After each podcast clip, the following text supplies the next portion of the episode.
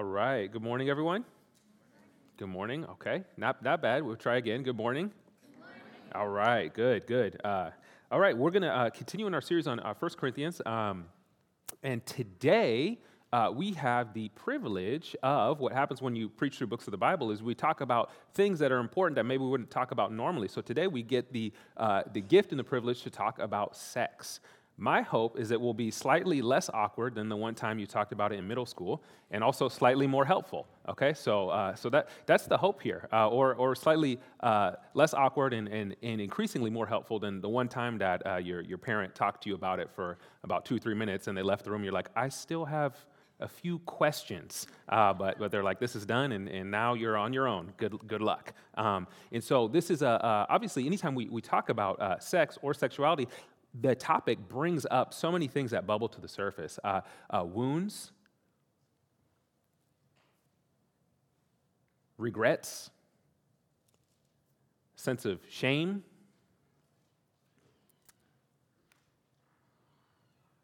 fear, or sense of longing. So there's all, all sorts of things uh, that bubble to the surface when we speak about uh, this particular topic. But God's word is always for our good and for our comfort, for our encouragement, and for directing us into something that's meant to help us flourish. And so, as we come to this topic, I just want to acknowledge that there are all of those things that are at play, maybe depending on our stories, depending on our backgrounds, that are bubbling up in us, just even as we broach the topic. Okay, so I want us to, to acknowledge that and to know that. And so my hope is that uh, this passage, we will feel both the tenderness and the truthfulness that are in this passage that also reflect the tenderness and the truthfulness that is inherent to Jesus Christ.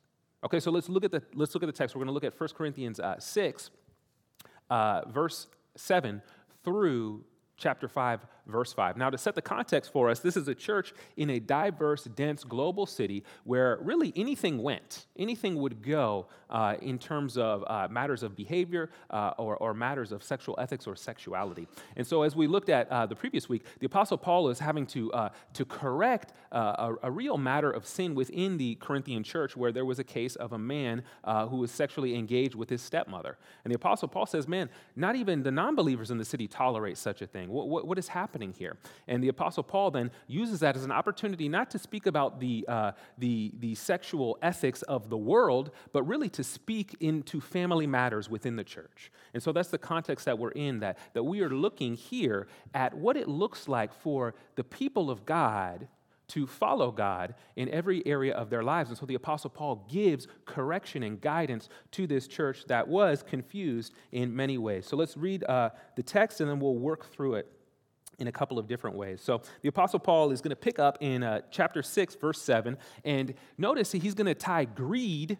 Uh, in connection with sexuality. He's going to tie uh, uh, greed in connection to sex, both of these things that, that bubble up from within us. And he's going to speak to the lawsuits that are happening within the church and say, why, why are you doing such a thing? This is not in step with who you are. Greed is not in step with who you are, and neither is this activity that you're engaging in sexually. That's not in step with, with who you are. So the Apostle Paul writes this, verse 7 of chapter 6. To have any lawsuits at all with anyone, with one another, is already a defeat for you. Why not rather suffer wrong? Why not rather be defrauded? But you yourselves wrong and defraud even your own brothers and sisters. Or do you not know that the unrighteous will not inherit the kingdom of God?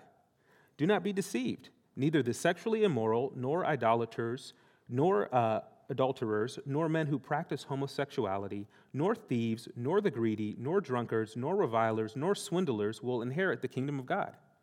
And such were some of you. But you were washed, you were sanctified, you were justified in the name of the Lord Jesus Christ and by the Spirit of our God. All things are helpful for me. All things are lawful for me, rather, but not all things are helpful. All things are lawful for me, but I will not be dominated by anything.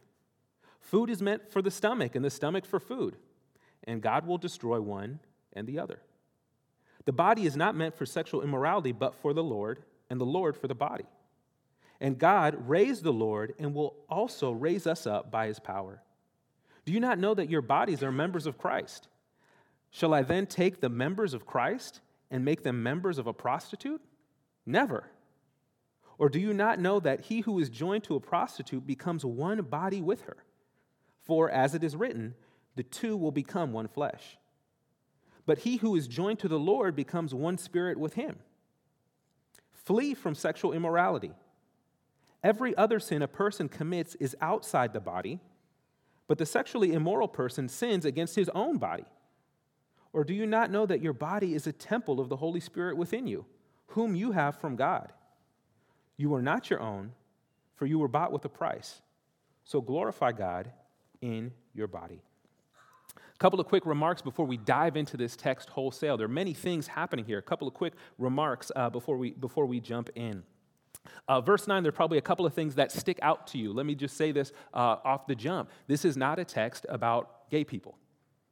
That's, that's not what this passage is about. Paul has in mind here as he lists out all of these different things in verse 9, things that he says these are, these are activities that are not in step with the way of the kingdom. When Paul lists these things, he does not have in his mind orientation, he has in his mind activity. This is not a text about gay people. And an important thing to be said is heterosexuality, if we were to summar, summarize the teachings of the Bible, heterosexuality is not the automatic ticket into the kingdom of God. Neither neither is being attracted to the same sex or both sexes an automatic denial into the kingdom of God. It's very important that we understand that. The way that anyone and everyone who would enter the kingdom of God, the way that they enter is not through orientation, is not through activity, but it is through repentance turning from our sin and trusting in Jesus Christ. And this is why Paul lists out these things that are not in step with the kingdom of God. And then immediately in verse 11, look at how he encourages them. He says, And such were some of you, but guess what? You had a collision course, you had an introduction with the washing, the cleansing, the redeeming, the forgiving grace of Jesus. And so it's important for us to understand this that heterosexuality is not the fast track to heaven, and neither is an attraction to the same sex or both sexes a rejection into the kingdom of heaven. Now, I know that in this room, there are people who are attracted to the same sex exclusively or to both. I want you to know that you're not alone. I want you to know that Jesus is for you. And I want you to know that this, king, that this church will help you and walk with you where you are to take whatever the next step is in your discipleship to Jesus. And I also want everyone in this room to know this as well that any and all of us are included in verse 9. What's so funny about verse 9 is that it really doesn't need a list. After the Apostle Paul says the sexually immoral, he could have just stopped there. And when he repeats this, this similar sentence in Ephesians, he, he just says the sexual immoral. And really, what this means is this is such a large, large, gigantic term. It really means any sex outside of Genesis 2.24 and 2.25. Any sex outside of the one flesh union of a, of a husband and a wife is considered sexual sin. From thoughts to lusting in the heart, as Jesus described, anything is, is encapsulated in that term. And so, really, the Apostle Paul doesn't have to say much more, but he, he just does for the purpose of helping, right? But, but all of us are included in verse 9. All of us that have gone through the stormy waters of puberty find ourselves under the heading of sexually immoral. Anyone here has not yet gone through the stormy waters known as puberty? The voice is still dropping, right? Okay, so all of us, all of us are under that category of the sexually immoral. It is such a gigantic and encompassing term. It is not possible to pass through the stormy waters of, of puberty and to think or be sinless in regards to our sexual desires. No one in this room has holy sexual desires or has been completely holy in their embodying of what the kingdom of God calls us to be when it comes to our sexuality. And so we are all sitting under the same tent. The second thing I want us to, say, to see is that though we are all sitting under the same tent of verse 9, in Jesus Christ there is unending mercy, grace, and forgiveness for each and every single one of us that would grab hold of it. And the last introductory remark is this uh, we will say more on sex next week. Let me pray. Um, Apostle Paul continues. This passage doesn't say everything about sex. This is he is addressing specific questions to the Corinthians. So we're going to talk more next week, particularly about singleness uh, and, and, and sex. So so more more, more to come. Uh, but let me give you the big idea, and then we're going to jump proper into this text. The big idea for this message in this passage is really this: because Jesus Christ indwells our bodies, Christ shapes what we do with our bodies. Let me put it another way similar but with different phrasing. Because our bodies are united to Jesus, our sexuality is to be shaped by kingdom realities, not cultural stories. Because we are united to Jesus, our sexuality is to be shaped by kingdom realities, not cultural stories. I want you to think about this.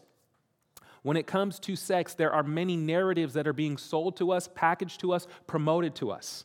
Anywhere and everywhere you go, somebody is trying to get you to buy into a particular story or narrative about sex. Everywhere you go. Sex according to blank. Everywhere you go. The question is what story or narrative about sex will we buy into? And then, based on what we buy into, what will we then become? The stories of sex according to. Let me give you some of these stories of sex that we've seen in Western culture. The story of sex according to morality. The story of sex according to morality. See this in the, in the 20s, 30s, 40s, 50s, uh, really right up to the middle edge of the 60s. The story of sex according to morality was this wait. The story of sex according to morality, don't do it. Sexual restraint under this story, sexual restraint is to be desired, sexual expression was dirty.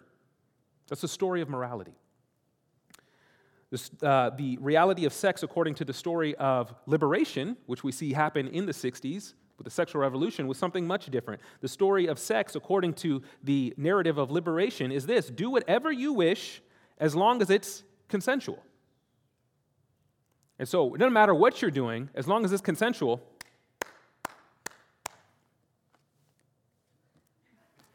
Right? That, that's, that's that narrative, that's that story, right? So, so sexual expression under this story is applauded, and sexual restraint is despised. You see this even, even in, in modern culture. We see this even presently, where, where a celebrity will be um, will, will you know divulge that you know actually uh, you know I've, I've never had sex. I'm, I'm still a virgin, and you would be shocked at how many people attack them for that. Like, do you really know what you're doing to yourself? Like, you, you, you're like restraining yourself. And so, under this story and ethic, that, that, is, that is just silliness, right? But under the story of morality, that, would be to, that was to be praised. Do we see the shift? Right? So, we have the story of morality, the story of liberation. And then we have kind of this, um, the, the child of the story of liberation. This is what we live in now, which is sex according to expressive individualism, which is do whatever you wish as long as it's not somebody else's view. Do whatever you wish as long as it is consistent with you and it's not imposed upon you from outside of you. This is sort of the, the next thing from the story of liberation, which is really hey, it doesn't matter what you do, but as long as it is really in step with who you are and nobody kind of influenced you in this way, that is fantastic. Now, all of these stories, the reason they're important is because all of these stories are just floating in the air of our culture. It is impossible for any of us not to be impacted by some of these stories. It's impossible for any of us not to be shaped by some degree or another by some of these stories. And these stories color and shape how we think about sex and then how we act out those thoughts and desires. And the story that the Corinthians were in is very similar to the story that we are in. They were in a story, uh, a narrative of liberated, uh, expressive individualism. Do whatever you wish, as long as it's consensual, as long as it's not somebody else's views, and as long as it's consistent with what is really inside of you. But because, because the Corinthians were followers of Jesus, Paul speaks God's loving word of redirection encouragement and correction. In chapter 5, verse 12 and 13, Paul already tells us I am not concerned with what people are doing outside of the church. We judge in the church. I'm not worried about them. I'm worried about you, the people of God, how you reflect and live out Jesus. And so Paul is going to correct and redirect them. And this is deeply important for us because the Corinthians are living out the story of expressive individualism, the most tempting story for each of us. And he's going to show them that because they've been washed, because they've been sanctified, because they've been justified by Jesus and the Holy Spirit, his encouragement to them regarding sex is this live out who you are in Jesus. Live out the kingdom reality of who you are in Jesus and push to the side the competing cultural narratives because they don't describe who you really are. They don't describe what's really true of you. Live out who you are in Jesus. This is important for us in many ways because if we take our sexual ethics from the kingdom or from our culture, what we decide is a fork in the road moment, and it will determine if sex in our lives is a gift or if sex becomes a controlling God. Let me give you this quote from Ronald Rolheiser, a, a, a, Christian writer, thinker, and counselor, he says this about sex. He says, Sex is not just like anything else, despite our culture's protest. The fire, sex's fire is so powerful, so precious, so close to the heart and soul of a person, and so godly that it either gives life or takes it away. It can never be casual, but it is either a sacrament, a holy thing, or a destructive act says sex is so powerful, so deep, so rich, so much like a fire that we have to be careful that we use it in a way that doesn't bring damage and destruction, but in a way that gives life and brings flourishing. And the story that we buy into around sex will determine what that fork in the road begins to look like for us. So, a couple of things that we see uh, in this particular passage. Uh, one is uh, this Paul is going to counter uh, two attitudes held by the Corinthians about the narrative of sex. And these are, these are the two attitudes he's going to he's gonna encounter. Uh, he's going to rather uh, counter, correct. Uh, attitude one the culture of Corinth and the culture of our day says this sex is casual and biological.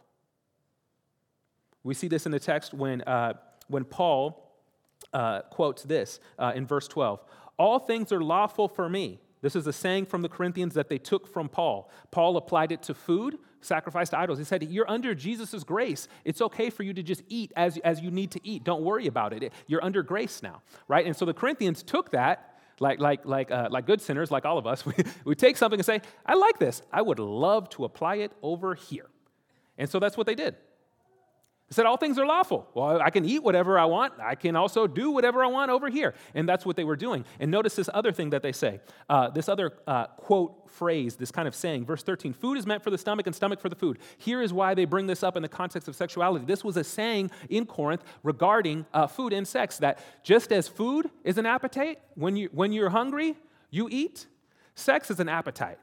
When you feel sexy, you sex, right? That's what is happening here. That's what they think that it is an appetite, it is casual, it is biological. It's the thing that you do when you feel like doing it, so you do it. And Paul is countering that narrative that sex is just simply casual and biological. He's saying that's a cultural narrative, that's a Corinthian narrative, that's a 21st century narrative, but that is not a kingdom narrative. The other, the other uh, cultural narrative that they buy into, we see this in, uh, in chapter 7, verse 1, uh, this saying, It is good for a man not to have sexual relations with a woman. The other narrative that some of the Corinthians were buying into, sex is an appetite, just do it whenever you want. The other narrative was, sex is dirty, even married people shouldn't do it. So Paul has to correct both of these narratives that, that are incorrect and bring them into the kingdom reality. And in these two attitudes, Paul is trying to help the Corinthians shift from thinking in a Corinthian way about a very important thing from God, sex, and to begin to help them think in a kingdom way about a very important gift from God, sex. Now, let me paint a picture of the first century sexual ethic and why they bought into the story that sex is just casual and biological. In the first century, much like we think now, we think of sex as simply a physical thing that really has no bearing, no impact on our person outside of having an impact on our body. And so, in the first century, in Corinthian, uh, in, in the Corinthian culture and in slash Roman culture, uh, here is how sex is casual and biological. Here's how it ple- how it fleshed out. It was no big deal, as we see from the text, it was no big deal for a man, married or not, to be with a prostitute. You wouldn't, you wouldn't blink an eye at this. Temple prostitution, including male and female prostitutes, was common practice. It was a way of worshiping uh, pagan gods. Married men were not respected if they slept with another man's wife, but it was permissible, normal, and in some ways encouraged that married men were with prostitutes because, again, sex is an appetite, so fulfill it as long as it's not somebody else's wife. They were encouraged, it was permissible and normal for them to be with prostitutes, to be with female slaves, and often to engage in sexual acts with young male adolescents or younger uh, uh, children that they had as slaves in their homes. Common practice.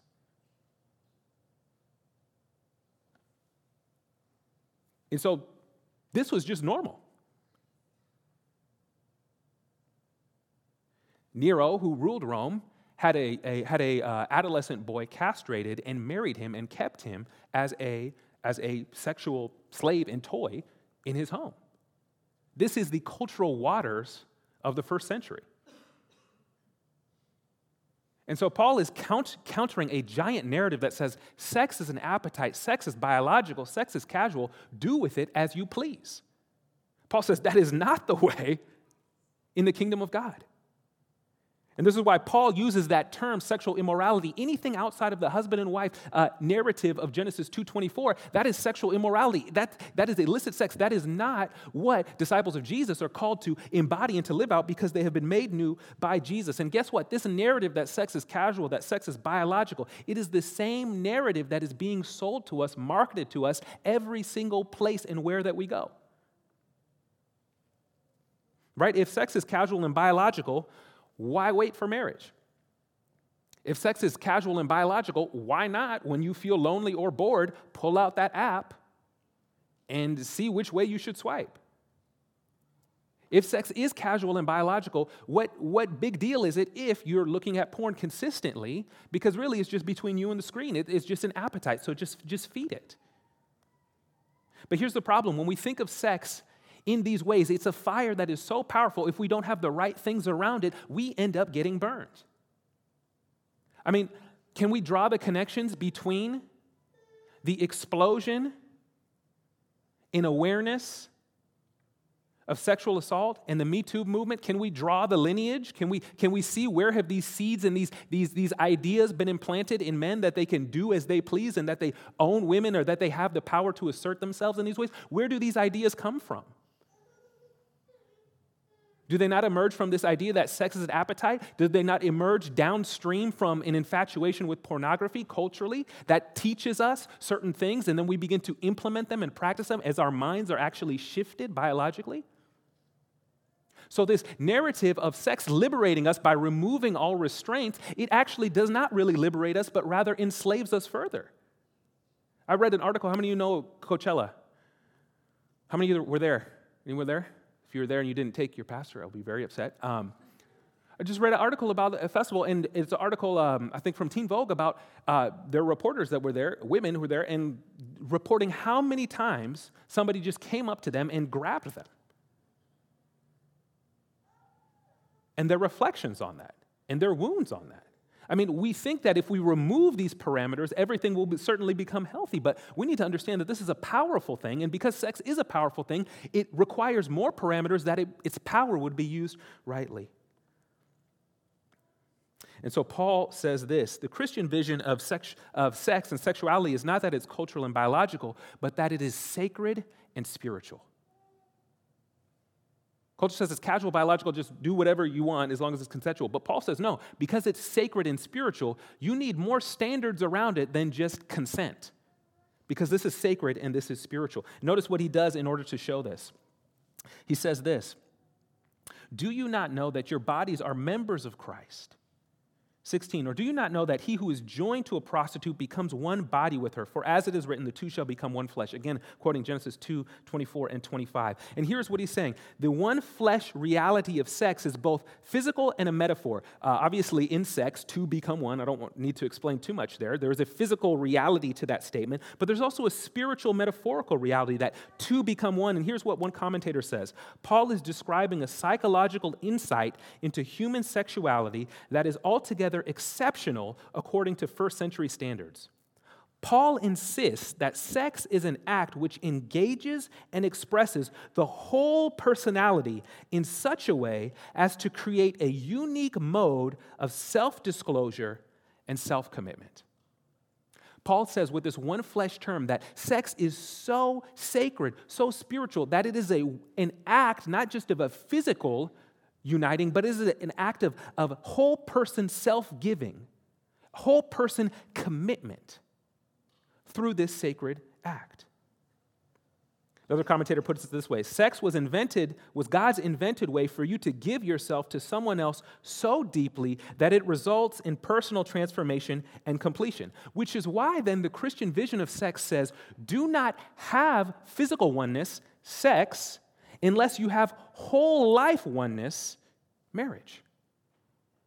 Because there is something spiritual that is happening in the one flesh physical reality. Tim Keller, a pastor in New York City, uh, wrote a book with, with, his wife called The Meaning of Marriage, and they describe it. Uh, Tim Keller describes it this way, speaking about this passage. Uh, Keller uh, puts it this way Keller says that God says, that's confusing.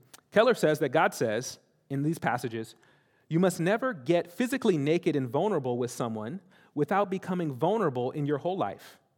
You must not become physically vulnerable and hold on to your independence. You must become legally, economically, socially, emotionally, in every way committed.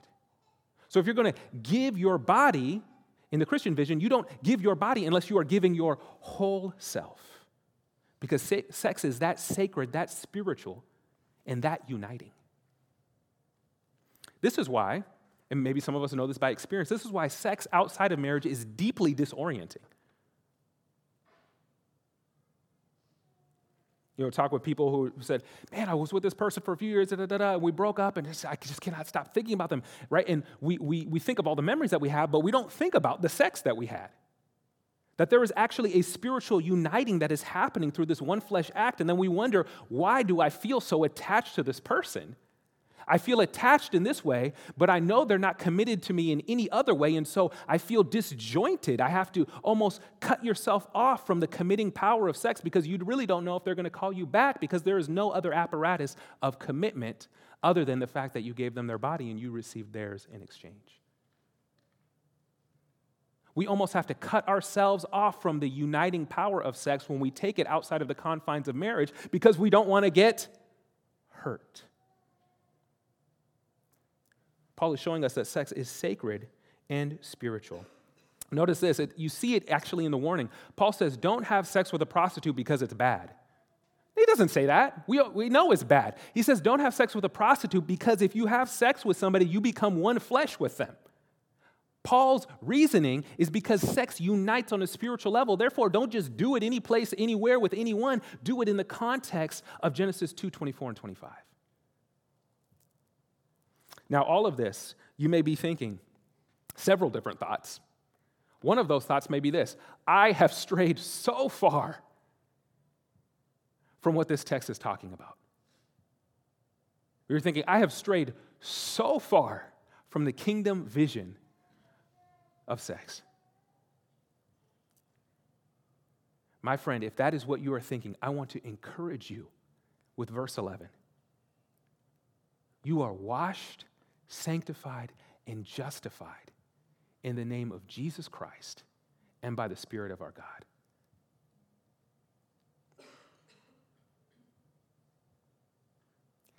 That is so encouraging. Let me just remind you that Jesus Christ is the most tender and truthful person with sinners that has ever walked on earth. There is an unending stream of grace and redemption for you in Jesus. Now, some of you may be thinking, well, you may be feeling a little bit good about yourself. Well, I haven't done all of these things. I have seven purity rings on one finger, right? Maybe, that, maybe that's some of you, far in the back in the balcony. You're like, I'm away from all of these sinners. If that's what you're thinking, let me humble you. Because none of us are outside of the category of the sexually immoral. And any way in which we have walked in God's wisdom with any shred of holiness is only by His grace. There is no, there is no boasting. So let me comfort and humble you depending on how you are feeling. The second reality I want us to see, and I'll pick up my pace here, um, is about our bodies. It's about our bodies. Take a second, look at your body. Just put the hands out. Just look at it real quick. That's the weirdest thing I've ever asked anyone to do in a message. But just look at, look at this remarkable thing that is a body. The Heidelberg Catechism, um, so we have teaching and training about theology starts with this. Uh, uh, what is your only comfort in life or death? And then they, the, the, first answer in response is this that I belong body and soul to my Lord Jesus Christ. And then it goes on for 40 paragraphs. Um, but there's, there's a body and soul. We belong to Jesus, body and soul. Let's be honest. When we think of belonging to Jesus, we mostly think of our souls, but we don't really think of our bodies as belonging to Him, do we? We really think of our bodies belong to us, right? Which is natural. I, I, see my body, I see myself. I don't see Jesus all the time. I don't see a price tag on me, so I think my body is mine. If I want to fill it with Doritos and old Gatorade, right? That's my prerogative, right? What my body belongs to me. If I want to work out, I'm going to work out. If I say, you know what, I think not working out is actually very attractive, I'm never going to work out again, right? All of those things are my decisions regarding my body, right? But Paul is showing us something here that not only is sex sacred and spiritual, but another kingdom reality regarding sex is this is that our bodies are actually united to Jesus. Which runs counter to the cultural story that says our bodies just belong to us.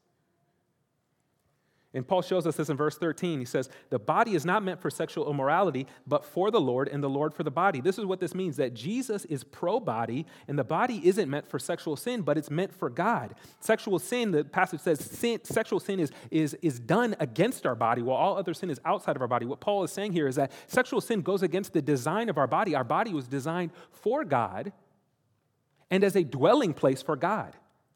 So under, understand this that your body as a disciple of Jesus, your body is a container in which Jesus Christ is displayed through your life and through your actions. Right? Think about this. Following Jesus is an embodied thing. You don't just talk about it, you do it. So your body is the arena in which the, the power and the person of Christ is put on full display. So your body is for Jesus. Not only is your body for Jesus, your body matters, it has value.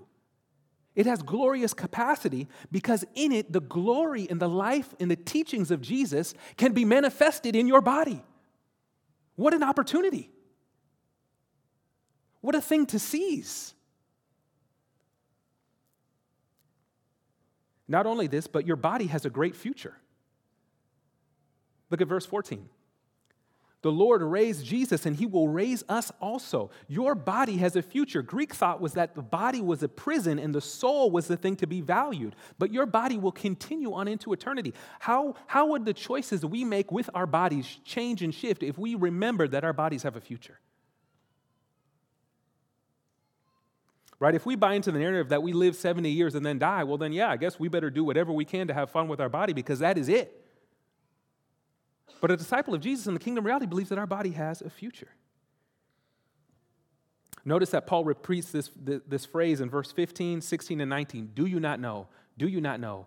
Do you not know? The Corinthians, probably much like us, have a lack of understanding when it comes to a theology of their body.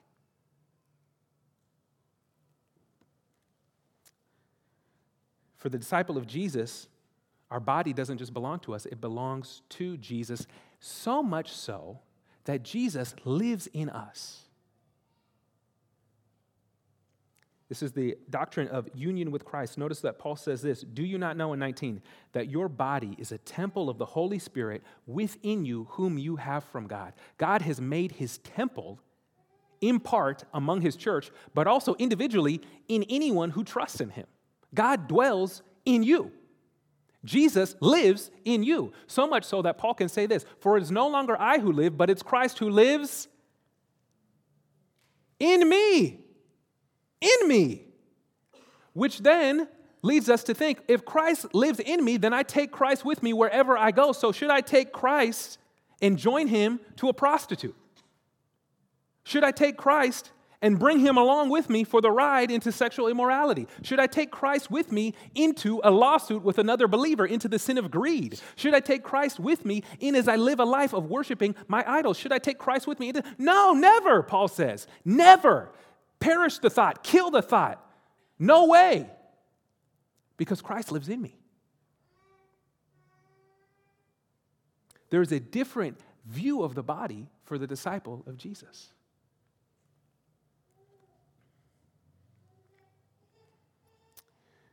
The other reality around our bodies is this is that our bodies are not our own.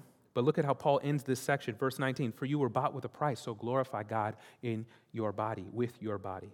Our bodies were bought with a price. Culture tells us your body is yours. Do with it as you pre- please. You want to get shredded? Get shredded. You want more Doritos? Get more Doritos. Whatever it is, do with it as you please. It belongs to you. But the, the kingdom of God teaches us that our bodies belong to our Savior who purchased our bodies. Or think about this. I want you to imagine this is a complete fantasy, okay? Just imagine this. You own a single family home in Somerville. Amen? Can I get one amen, please? Amen. There we go. Thank you. You own it. Not only do you own it, but you are renting it at an exorbitant price. Amen? You have, tur- you have turned the tables. The oppressed has become the oppressor. What a great day. So now you rent to them. And you say, guess what? Next year, that rent's going on. No, I'm just kidding. Um, but you own, right? So you own the house, okay? You own, you're renting. You go to check on the house because you own the house. You pull up into the driveway, you check it, and you see the tenants right out front, and they wave, and you wave back. But as they turn, you realize they're holding a sledgehammer. And so you go, oh, okay. And then you look up a little bit and you realize there's a giant hole in the wall. Not only is there a hole in the wall, but the beautiful home that you own that was a nice light pink has now been painted a, a crusty poop brown. So not only painted poop brown, but there's a hole in the wall, and the hole, you can tell, because you're smart, you can tell the hole is from the sledgehammer. So you jump out of the car real quick, you come and you talk to them, you say, first things out of your mouth, right? What are you doing? what are you doing? Oh, I'm, I'm taking down this front wall, already took down the wall in the kitchen, and we're just kind of changing a few things. Okay, so you stifle the profanity as a disciple of Jesus. And the next thing you say is, You don't own this. You're renting. I own this. You sort of own it, but only for as long as I tell you that you own it. You don't have the permissions to remodel this home. Paul is showing us something similar with these verses that our bodies are ours with a lowercase o, but our bodies are his with a capital H. Jesus owns our bodies because Jesus bought us. Jesus paid a price to claim us, to forgive us, to redeem us, to bring him bring us into his kingdom. So now with every fiber of our being, with joy we say, "You bought me. You love me. How can I use everything that I am to honor my Savior, my owner, my friend, and my Redeemer? There's a new mind frame around the body for the disciple of Jesus. The last narrative that we have to counter comes in chapter 7, verses 1 through 5 the cultural story is this is that sex is mainly for our fulfillment the kingdom narrative is this though the kingdom reality is this is that sex is also for our fulfillment but mostly it's for our formation Notice what Paul says about uh, marital sex here. He counters the lie that marital sex is, is dirty by saying that marital sex is good. Notice what he says. He says that the husband should give uh, to his wife the conjugal rights. They should have sex, they shouldn't withhold that. And likewise, the wife to her husband. For the wife does not have authority over her own body, but the husband does. Likewise, the husband does not have authority over his own body, but the wife does. Do not deprive each other except for a time right? That Satan wouldn't tempt you. Here's what Paul is trying to show regards to marital sex is that marital sex is not for your personal fulfillment, but marital sex is for mutuality and building up. There is a mutuality here. There's a mutuality here in these verses that is contrary to first century. First century would have said, yeah, the wife's body definitely belongs uh, to the husband, but would never have said the husband's body belongs to the wife. Never would have said such a thing. Paul is bringing a new train of thought here. It says this is mutual. This is a mutual shared ownership. You don't get to come and insist on your way. This is a shared partnership You belong to one another, not you belong to her. So he teaches a mutuality here. This uh, mirrors Ephesians 5, where we are to think of our bodies not just as our own, but to think of the body of our wives and to treat it the way we would want our bodies to be treated, and vice versa. There is a mutuality here because if sex, if we buy into the narrative that sex is mainly for our fulfillment, we will withhold it in a power play in marriage, or we will use it to get what we want in a relationship. We will use it when we feel lonely or bored. But if it is for our formation, it is for mutuality within the context of marriage. We will use it for self giving. We will use it for building up. We will use it in a God honoring way. And notice what Paul is showing us here. He is trying to help us model Christ in the marriage bed by not centering on fulfilling self, but on building up and serving through mutuality. So when we think about the narrative of sex, we have to ask ourselves what story are we going to follow? You have made that decision in your past, but you can make it for your future. What narrative of sex are you going to follow? And not only that, what will you become based on the narrative that you follow? What happens downstream from thinking that sex is just for your fulfillment? What happens downstream from thinking sex is simply a way to be liberated? But what happens downstream when you see that Jesus loves you and wants to lead you to honor him with your body? What happens downstream from that? What type of person will you become? I want us to close with this Jesus and the woman at the well. Do you remember the woman at the well? Do you remember the, the, the thing that she was battling in her past and in her present? Do you remember how Jesus comes to her with the truthfulness and says, Yo, you got like five husbands. And she's like, Yeah, how did you know? And he doesn't condemn her, but tells her that the, the water of satisfaction that she's been looking for in all these other places is found in him. Jesus is incredibly tender with all sorts of sinners, and he's incredibly truthful with them as well. Whatever you're feeling, whatever you're sitting with, whatever you're sitting under right now, Jesus is tender and truthful with you in this very moment. Not only is he tender and truthful with you, but Jesus Christ, verse 19 and 20, Jesus Christ gave his body to wash you from your sins to sanctify you, to declare you holy, and to make you righteous in the sight of God, and to welcome you into his kingdom, even though your decisions and your actions, much like mine, would leave you disqualified. This is the self giving love of Jesus who is tender, truthful, and sacrificial to the sexually broken and to sinners of all persuasion. What is left for us is simply to do this. What Paul wants us to do is to really feel verse 11 that in Christ we are washed, we are sanctified, and we are justified through Jesus. And guess what? Now he lives in us, and so we live in a new way. He gave his body for us, and so we seek by his help and his grace to glorify him with our bodies.